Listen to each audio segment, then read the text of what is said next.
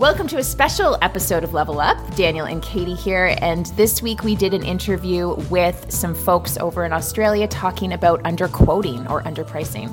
And if you are in real estate in most of Canada, you are familiar with people pricing listings at a lot lower than what they expect to get. And believe it or not, there is a rule that exists across several ponds in Australia that addresses this. And we learned all about it this week on Level Up. Building a successful real estate career requires you to adapt, pivot, and constantly master new skills. We're Katie and Daniel Steinfeld. We've built our own innovative brokerage, and in this podcast, we've assembled actionable tips and strategies that you can implement to take your business to its maximum potential. It's time to level up. Level up.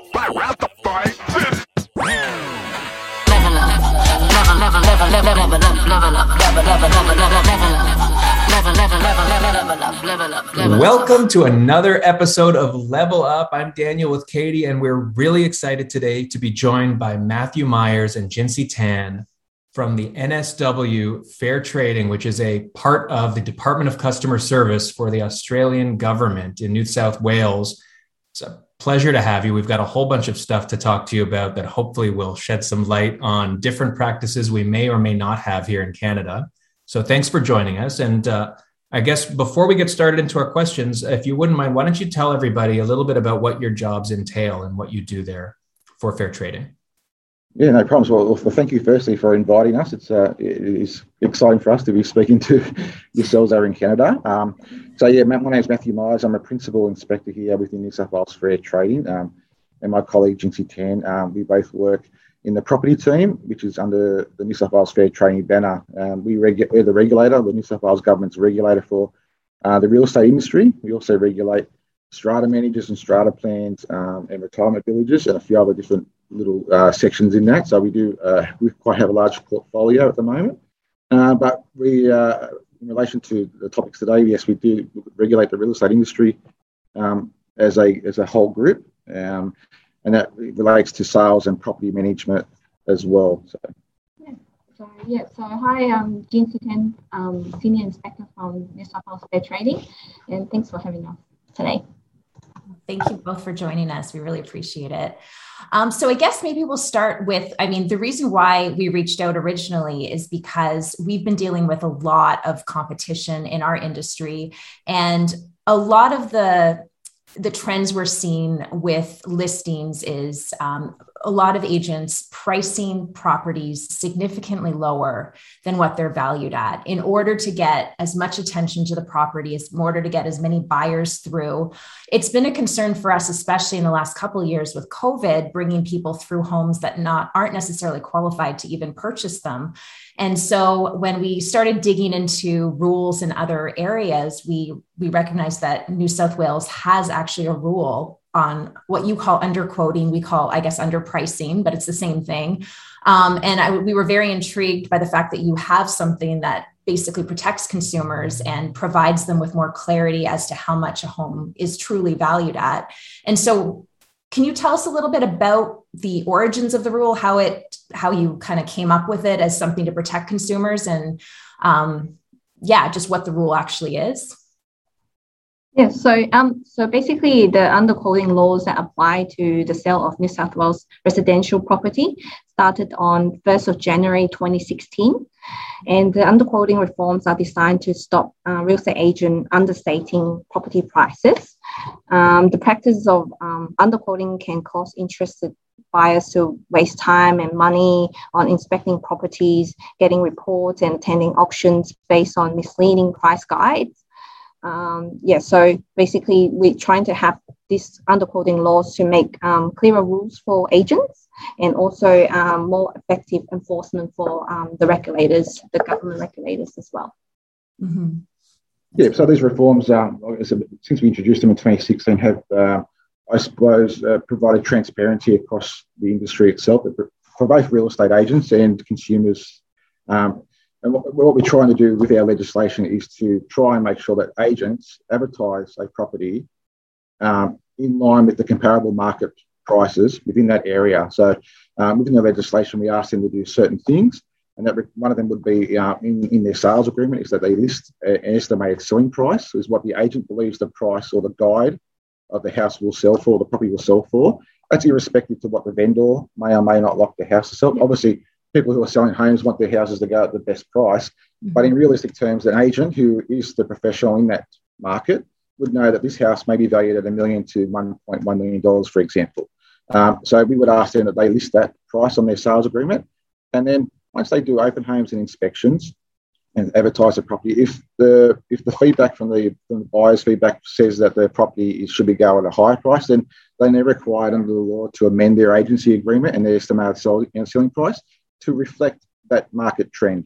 And also, to when before they do advertise the property, they also said they've got to do comparable market uh, sales, and they've got to look at the recent sales history within a confined space of that property. Not they can't cherry pick properties in other areas. They must be in a close proximity and get that comparable market price to assist in relation to the estimated selling price. Okay, so it's not as simple as a listing agent just saying, "Here's what I'm going to say it's worth." There, there has to be a, a substantial amount of supporting evidence to to actually justify it. Um, oh, exactly right. Yeah. And so it's it's been now in existence and implemented for five years, or I guess now almost six years. Um, have you seen in terms of how often people are reporting it? Is this is this a situation where your inspection uncovers situations where things are underpriced, or is this the general public might voice their concern that this is something you should look into? And how often does that happen?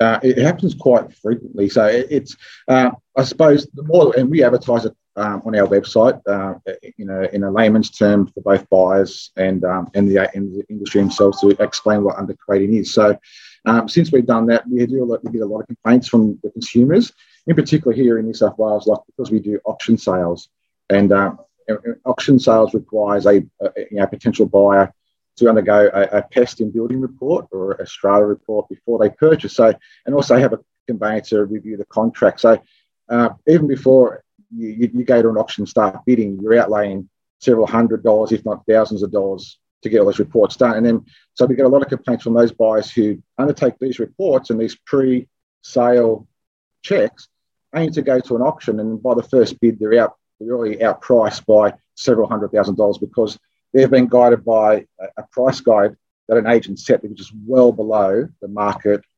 trend or the market price would, would reflect. So, um, so we get a lot of complaints from those types of per, um, potential purchasers who have just been immediately outbidded and are you know frustrated and upset that they've spent you know several hundred dollars, if not a few thousand dollars, yeah. uh, and just wasted it and don't get any recourse to get that money back. So, um, so we and and with our team we do inspections. So we do routine inspections based on complaints. We also do, um, I suppose, uh, fortnightly compliance inspections where we go out and just independently target trade, um, you know, certain agencies, and we'll just go and do a random inspection, and we will look at sales files to make sure that they're not blatantly underquoting a price of a, of a property. Yeah. Right. And so, from what I was reading, you do give agents a range of pricing. Is that right? Where it could be, is it like a, a percentage range typically, or yeah, okay, that range, yeah, okay, yes, ten percent. So yeah, well, if they list a price, if they believe it's a million dollars, then they're allowed to maximize that range, but by ten percent. They can't go outside that ten percent range. Got it. Okay. And is that both up or down in terms of the pricing? Or is it generally people wouldn't overprice but is there a rule about somebody pricing well beyond what something might be worth? Or that's really not a practice that people go into there? No no they, so that, if you believe that the if say for example if you believe the house is worth uh, a million dollars maybe to 1.1 million dollars then you your, your lowest price that you think the sale would go for must be your lowest end of your range. Then you can go up by 10% and have your guide as that. Yeah. So you can't say, oh, it's going to sell for a million dollars at least, so I'll go 900,000 yeah. to 1 million. You can't do that. So so oh, okay. the lower end of your guide must be the lowest price you believe the house or the property would sell for. Oh, that's interesting. Okay. I thought it was you could go 10% lower than what you mm-hmm. thought. Okay. Okay. So for, so for example, that doesn't only apply to the auction, like for a property go for auction, also right. apply for um, private treaty as well. So let's say if a buyer offer, let's say um, 1 million, obviously and, and the vendor declined that offer, then obviously the vendor, uh, sorry, the agent cannot quote a price less than 1 million because the market tells you that it's ready to pay for 1 million offer. Got it. Okay. Now, in, in our market, and I think it's similar in Australia, we're seeing a lot of competition for homes. And as a result, a lot of times the price actually exceeds an agent's um, expectation in terms of what they've seen comparative market analysis. So when that happens, is that kind of an exception to the rule when you're kind of investigating and looking into those situations? Um, yeah, yeah, definitely. Like sometimes, like there may be um, competitive bidders, for example, who just you know for whatever reason, bid more than whatever an agent may have um, suggested. But in relation to the underquoting guidelines, we do ask them that they, when they do their estimated selling price in their guides, that they have to provide or show evidence of reasonableness of that of that guide. So that means that it must be reviewed. So we also have um, commissioners' guidelines for supervision guidelines, and those supervision guidelines dictate that an agent must review their estimated selling price weekly. So, so every week they must review their feedback from their potential buyers or the market trends and adjust that price accordingly. So, and that may mean it may go down. They might have buyers that come in and say this is not worth a million dollars, it's worth eight hundred thousand, and by all means they can revise their price down. But if they're getting offers like Jinsy has said of a million dollars and the vendor saying no, then their guide must go up to reflect the current trends that are that are presented to the agent. And that, in effect, keeps everybody who's interested or potentially interested aware of at least a, enough like 10% is a big number but it's not so big that i think it's prohibitive on people to understand around where they'd expect to pay for a home right. which oh, is, exactly right. which is great. So did this i mean auctions as we said is something we're beginning to introduce in canada but it's definitely not something that yeah. is for, for a multitude of regulatory reasons it's not something that's taking off here. Um, sure. but it is picking up and it's one of the major ways that home sales take place in australia is the underquoting um, somewhat of a symptom of, of auctions more than private treaty sales, or do you see it being an issue as much in both types of sale there? Just because auctions are a little bit more arbitrary, um, would that be part of why the rule was introduced in 2016 as a response to more auctions taking place? I would say the auctions um, are probably the underlying reason as to why underquoting would exist. I think underquoting is is used to get more people, you know, on site on that day, more bidders, you know, more interested people, or even a, a bigger crowd to to hype up the bidders. So I think in essence, underquoting is a is a byproduct of auctions. Um, so I suppose the underquoting guidelines and, and the provisions there in the Act you know, make it allows transparency across either types of sales, whether it be private treaty or an auction. But definitely, I think it's it's it is a yeah an underlying issue from auctions. So, if an agent is caught underquoting, what are the um, punishments or the repercussions that an agent will face? Um, so agents who commit an underquoting offence can be fined up to $22,000 and could lose their commission and fees earned from the sale of an underquoted property. Okay. Yeah. So the $22,000 is a maximum fine if they were to go to court, if we put them before a court. Um, but generally, um, what we do as a, a I suppose, uh, is an intermediate sort of an instant sort of reaction is if we find a, an agent who's underquoting, then we will issue them an on the spot penalty, an on the spot fine, and that's for $2,200. So we'll issue them, and then we'll also issue their, and generally we'll look at their the licensing charge of the business, and we will look at them in relation to their supervision or their lack of supervision over the sale. And if we deem that they've been, uh, if, we, if we think that they've uh, haven't supervised their agents properly, then we'll issue them an on the spot fine as well for lack of supervision. Okay, that's good. that's what it should be. and if and if the if the if that doesn't it doesn't deter your behaviour and you continue to do that, um, well then we will look at other sanctions. So we have a disciplinary sanction where we can put you before our disciplinary action unit and take disciplinary action. So that may result in a an extra monetary fine, it may result of a suspension or disqualification of your license to act as an agent in New South Wales. Mm-hmm. Or the ultimate one we can do is we can prosecute you and put you before a local court and have have you charged, and, and a magistrate, as I said, can issue up to twenty two thousand dollars for a personal fine.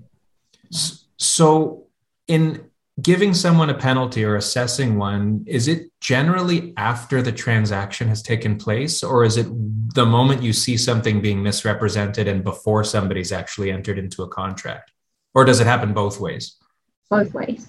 Okay, so it's really just when somebody brings it to your attention, you go right in there and yeah. yeah. so to- obviously, with the complaints that we get from auctions, they're post auctions where um, generally, like I said, uh, you know, the, the, sale price is is massively different to what the guided price was. So a lot of those complaints are, are reactive post sales. Uh, but our proactive approach as a team, um, as a as a regulator, is that we go out there every every week or every fortnight and we do compliance actions and we target specifically sales and look at their underquoting um, provisions and make sure that they've uh, adhered to that. Okay. Got it. So when you're when an agent is listing a property for sale, do they I know you said price guide. Is that typically what it is? Like cuz in Canada what we do is we just list one price and that's the price that everybody sees. Is there typically a, an advertised price range or is it one price? Uh, it's up to the agent. So okay. um, yeah, so under the the vendor's instruction, they can um, list it with a price guide, a specific price or a price range. Like we said, is um, the ten percent price range, or even the vendor can um, instruct it, um, the agent to not to disclose the price guide. And and that and that could change from week to week. You were saying as well, right? As as the valuation might adjust. That's really interesting. Yeah. So if we, we sorry, sorry. We have some prohibitive terms as well. So in relation to the sale, when they use a price, um, we do have some prohibitive terms. So they can't say they can't use the word "from" at the beginning of a price. So you can't say "from one million dollars." It either has to be a price or a price guide. Okay. or the symbol plus sign. So yeah. they can't use that. Okay. Hmm. And you said a, if a seller chooses not to disclose the price guide, is, is that's an option. So how would that work? um, uh, it would seem so. Um, an agent must still include the estimate selling price in their agency agreement. Um, but if the vendor um, instructs the agent not to disclose the price guide, um, it's, it's, up to them. Yeah. So they could so they could use the words like um, for auction or yeah. contact agent, for example, or for sale. That's all they can use those words. But they can't quote a price less than the estimate yeah. price, basically. Okay. So in in a situation that does have quite a bit of competition. So let's say somebody's put out there a price of a million dollars. That's the estimated price. But six, and maybe it's not, maybe it's private treaty, but six people are interested in the home and all want to offer at the same time. Would the rule of thumb be they basically will, if they really want it, they go roughly 10% above that price and assume that they're on the high end of value and that's how people compete? Or do people just kind of go nuts if they really want it, irrespective of what that price is. Because it, it is telling people what the value is based on actual evidence. Um, but what we see here, as we mentioned before, we is, don't have evidence. I mean, yeah. It, uh, first of all, there is no evidence here. Like th- there might be people here listing a home at six hundred ninety nine thousand, and it's going to go for one point five million. Like like there are situations that go nuts. Yeah, but crazy. but even on a lesser scale, I'd say it is more normal to see a home go for greater than 10% above the list price than within that range. Right. And for that reason, when you've got multiple people competing, notwithstanding the other problems like them buying with no conditions and it being 100% firm, price alone, people just throw a number out there that they think will be higher than everybody else because they don't know any better. And I would suspect that when you're already displaying a, a verified value or close enough to value, people still keep their high ball numbers in check based on what they know of what the value is? Or do people still get crazy sometimes when there's a lot of competition? Uh, yeah, there still is that crazy sort of market out there. Like, and, and um, I suppose just before COVID and during COVID, sales here in the market went up quite considerably high. Uh, and in our sort of uh, more exclusive areas along the eastern suburbs, along the water and the coast itself, like there were sales there that went for several million dollars over the estimated guide. And we've checked them, and, and like you can't control, um, like I said, two people competing for a house. That if they've got the cash, they're going to pay whatever they want for it, and, and that's fine. But when we go to the agent, as long as they can show us that their market uh, appraisal or their ESP, their estimated selling price, is within the market, what the market dictates, and that's fine. Like, and even like before you sign up and, and do your sales agreement with your vendor, with your guide, you have to show them evidence. You have to show that you have to show them the appraisals and show this is what I've looked at in the area. Homes are selling for one million, one one point one million dollars. So I think you're going to get about the one point one million dollar mark. They have to show the vendor that they can't just go, "Well, I think it's worth, you know, one million. We'll just we'll just see how we go and we'll just stick it out there." So no, they yeah. So they have to show that they're reasonable in relation to their selling price, not only to themselves as an agent or us as a regulator if we ask, but they also have to show their vendor. Yeah. Okay. That makes sense. I, I, to me, the idea of auctions as it relates to this is sort of the allowable exception to the rule because when things are transparent and to your point two people are competing mm. but they're aware of what the other person is doing so this isn't being fictitiously driven by a guess right. the mm. same way. Um, it still might be a symptom of a misvalued opening number but as long as there's more than one person aware of what's happening it makes it a, it makes it sit a little bit easier with me from a fairness perspective. Sure. Yeah. And even with our auctions they're, they're controlled. There are auction guidelines that uh, that relate to every auction. So every bidder must must be registered properly and show proper identification. And generally this, the auction sales the condition of a sale is that once post the sale is done the successful purchaser must provide a 10% deposit there on the spot. You know what I mean? So, it, so ultimately, the, when you go to an auction and you have a group of bidders, you, know, and there are two or three going for it more, and the rest have dropped off, you would say it's safe to say, you know, to assume that those bidders are there for the house or the property and not there to, you know, just uh, you know increase the bid and base bidding. So, so, yeah, definitely, like yeah, if, if it does go up, it does go up. But generally, it's it's a legitimate reason as to why it's done it. Yes. Right.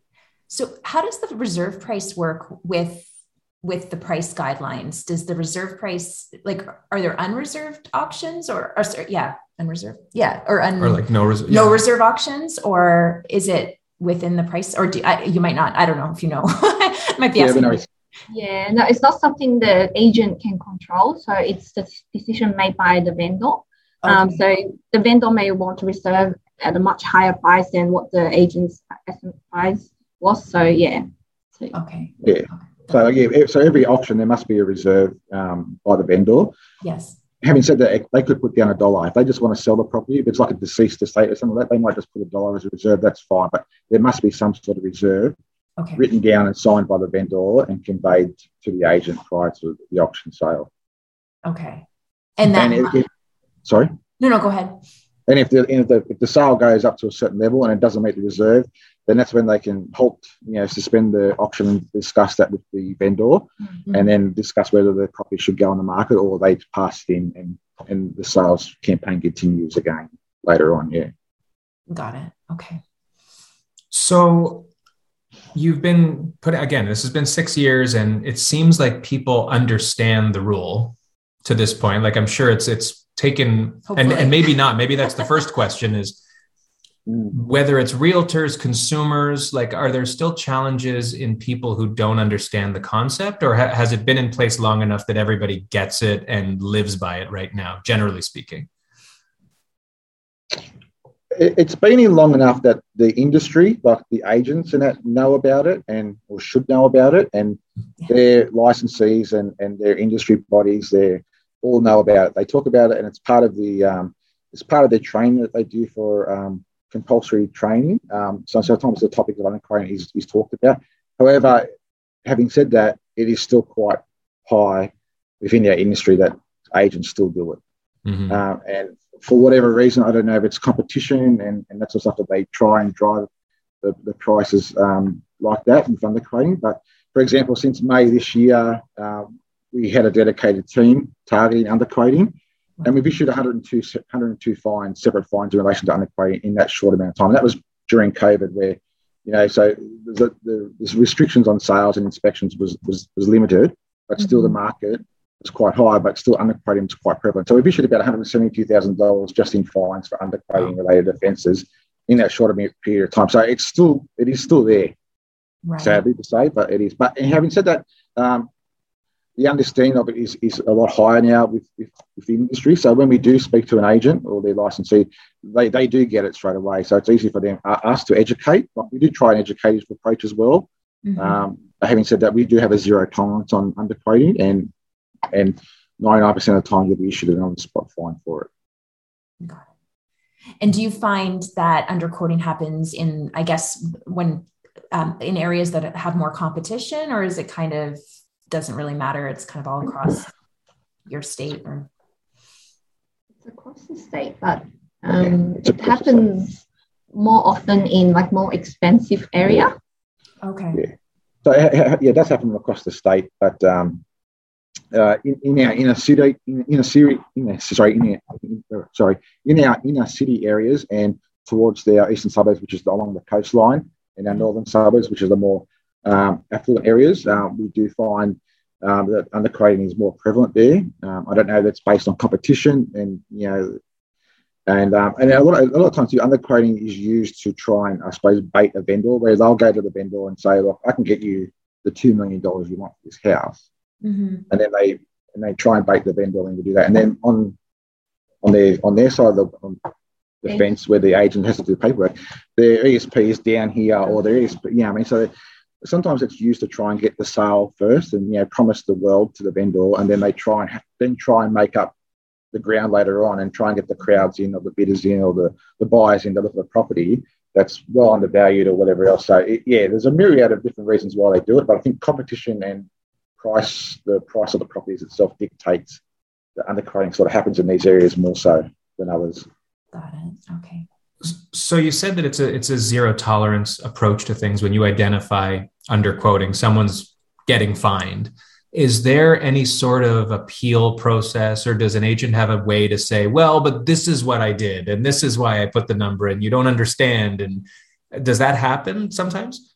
Sure, sure. So with our legislation, that, it, that dictates that they must keep records, and the records must be kept for three years. So in relation to their ESP or the estimated selling price, they have to keep, like I said, they have to show the vendor, and they also have to keep records to show us that their ESP is you know, the reasonableness of the ESP. So they have to show us why they believe that, that they set that price guide and why they you know didn't change it or they kept it or they lowered it. So every time they revise it, they have to amend the sales agreement to make sure that their that their revision is noted. They also have to tell their vendor, but so they, they have to keep the, the records there and basically explain to us why they've set that price, and then we can review that and that decision that they've made and base it and, and you know look at that in relation to legislation, and we make a decision whether or not they're committed an offence. If we do issue them a, a fine, on, then um, if you have the option yeah. to um, request for review, that goes to a different team um, to review all the paperwork. And yeah, or they can court elect it and have it and let it go before the local court and have it heard before a magistrate. In terms of the types of offences that agents um, are, are charged with, would you say underquoting is one of the more prevalent ones, or is, are there other ones that are more um, common? I think the more common one is when the agent's not um, ensuring their estimate selling price remain reasonable. So mm-hmm. often when they started, you know, selling the property, obviously they have evidence to support their original estimate selling price. But during the, you know, the campaign, they receive offers and buyers feedback, but they fail to remain, you know, ensure the estimate selling price remain reasonable. So they fail to revise their estimate selling price and, you know, quote the, the new price. So that, that's what we often yeah. found. Um, I've got a question that you might not be able to answer because this almost speaks to the thought process of a realtor. So I don't know. So you got to think like think like a realtor for a second. Um, in in our market, and I'm sure everywhere, there's a lot of vendors and sellers out there who feel their home is worth more than it is, and so when they approach us or any realtor to sell their home, we might say, "Listen, your house is worth 1.2 million," and they say, uh, that's great, but I think it's worth 1.4, or I won't take anything less than 1.4. Now, in our case, and specific to us, we will typically say, okay, well, then we won't take the listing because it's kind of a waste of our time. But in a case where a realtor agrees to take on a listing like that, they would still be required to have a range that's not in line with what their client's expectation is, right? Like just because their client expects one four, they'd have to list at one two, or they'd have to have the, the range of one two how does that work and maybe it doesn't happen because of the fact that they've got to put that value out there because if they ever were to sell at their client's expectation mm. they'd be violating the rule of their own valuation you know what i mean does that happen or is this rule almost inherently preventing that from happening for realtors Well, yeah. So with the sales agreement, when they sign up a vendor, it, the sales agreement that we have dictates that they, like, for example, the vendor wants 1.4. So they, that, that can be written into the agreement saying that the vendor wants 1.4, yeah. and then it has the agent's estimated selling price or guide. And that's where they would put 1.1 to 1.2 or 1.2 million dollars. And that's where they that's where they have to show evidence to the vendor saying, I know you want 1.4, we will try our best, but at the moment the market dictates that it's around this area. So they, they can take on a listing as long as they've ensured that they've you know provided that evidence to the vendor um, to make sure that they've met their expectations. You know, well, whilst you want to be up here, we're about here at the moment. Like we will try our best as an agent to bring the crowds in and the buyers in to try and get you up there. But in realistic terms, you're down here, so they do have to meet those expectations. Yeah, and, and like we said, you know, if the vendor has to find an offer that's higher than the agent's estimated price, and they have to revise it immediately. Yes. And cannot quote any price less than that, that price that um, the offer they received. Okay. Right.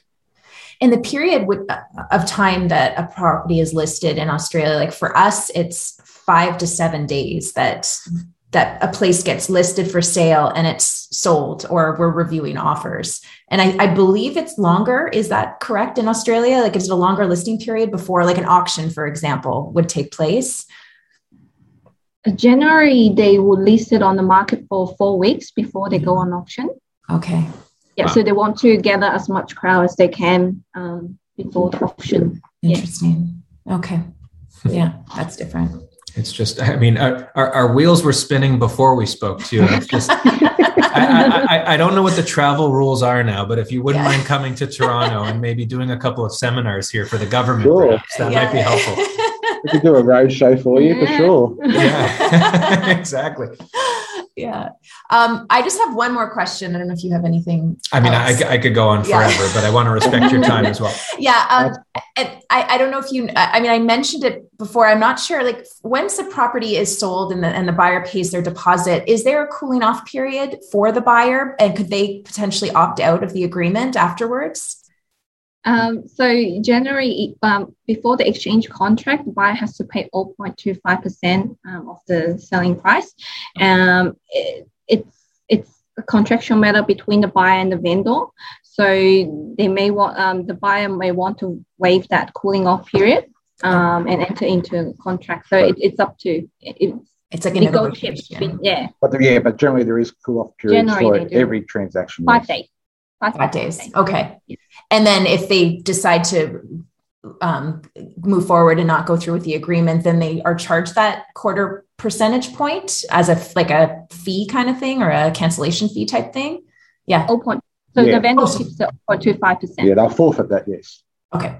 Okay. That's what I thought. Okay. And uh, are conditions on the deals relatively common, or do you see a lot of deals where most of the due diligence is done in advance of someone putting an offer forward? So things like a home inspection, um, financing conditions, things like that, or is that often something you'll see alongside the offer that maybe protect a buyer following the contract where they can get out of the deal? Uh, I think like um, it depends now because a lot of agents and that sort of ask for in relation to finances, they ask to make sure you've got pre-approval set before you come and sort of negotiate a sale. Um, sometimes the conditions of sale are subjected to finances, obviously, to make sure that the because with the prices that have gone up, you know, sometimes the banks don't evaluate a property um, and, and loan the full amount. So there's issues in relation to that. So they are subject to certain conditions, yeah, and they could be also pest and building inspection. So again, it's a negotiation between the vendor and the, and the potential purchaser uh, and that's where they put the 0.25% down. And if it does fall through at the end because of financial then, then then you do forfeit that. Yes. Okay. Mm, okay. Um, another question for you. Um, Keep going. um, well, I, I, mean, we one part of the reason we do this podcast and, and a major reason we're talking to you is because you know we identify things here that are less than ideal from our perspective of protecting consumers and protecting the industry. And you've obviously as a as a country but you know specifically in your roles you've identified an ability to address some of these things. Are there still or if you from what you see could add more rules or things that are still not being addressed that you sit back and say i can't believe the industry is still getting away with this Um, we've got a, a, laundry list of that. I, I, don't want to put you in a position, sure. but sure. but uh, I mean, there. I mean, so a lot of the stuff I, I feel like Australia is just ahead of the curve. And and to be clear, we don't think there's a right way to do things. We're just big advocates for choice and the ability for consumers to be able to make an informed decision. Make a decision, yeah, yeah. That, that's open and that they have all the information. And we don't currently have that situation here to the degree we'd like. Mm-hmm. But that's kind of light years behind where you are now. And you've got choice and you've got transparency and you've got things like the underquoting rule. What's still missing in Australia right now? Or what could help make things even better for protecting consumers? or is everything made? uh, yeah, look, it's not perfect. Like I think one of our mandates, one of the our governments, the state governments here in New South Wales mandates was for some time now is to reduce red tape. Mm-hmm. So uh, whilst we do have our legislation and it can be restrictive in some instances, we're trying not to overburden the industry with regulation. So, uh, so I think like we've got a, I suppose we're trying to get a balance. I think we've probably got a good balance at the moment where there is a lot of responsibility placed on an agent with the with the legislation itself, but it also allows them to, I suppose, act as adults and freely, you know, sell a property.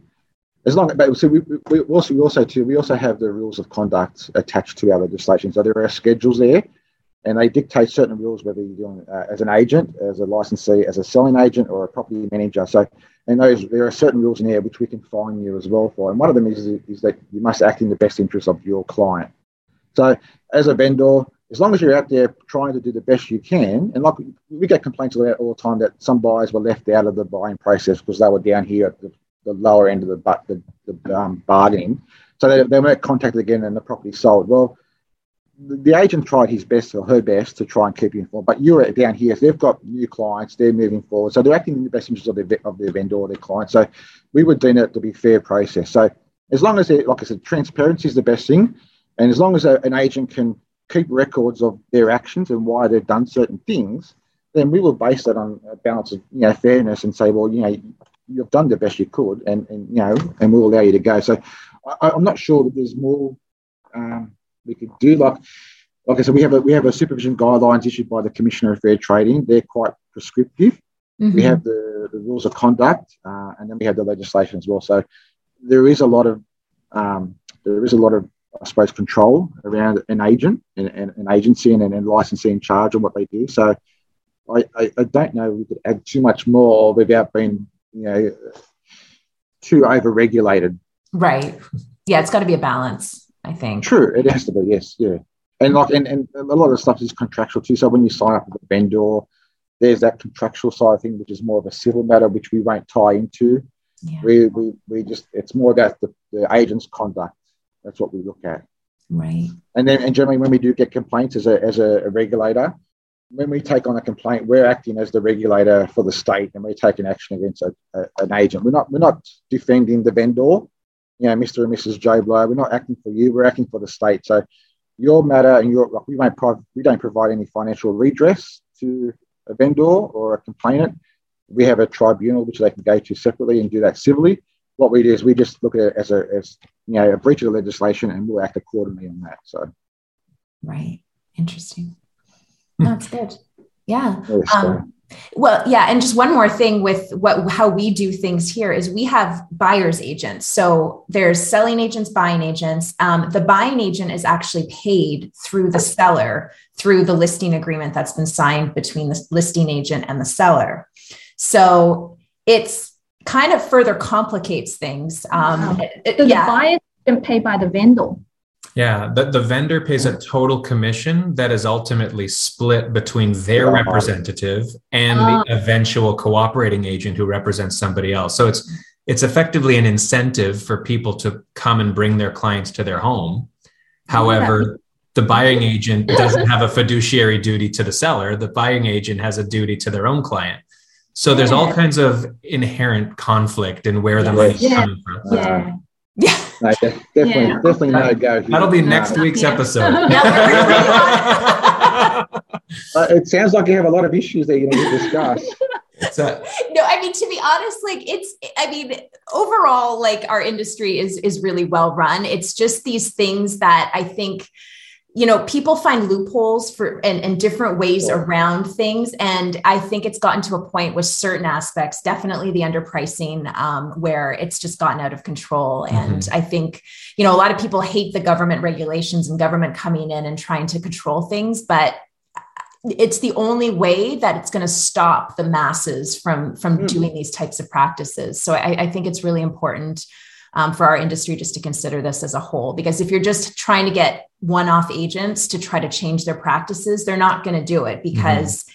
It doesn't. It, it actually doesn't end up working in their seller's best interest because they're not seeing the same results that an agent that's underpricing is. So it's kind of like a vicious cycle that needs to be stopped. Well, generally, it's it's not bad actors in our industry. Like most agents are underpricing because they feel they need to. Mm. Um, yeah. Because the expectation of the consumer is if I want a home and I've got a million dollars to spend, I need to search for homes priced at 700,000. Yeah.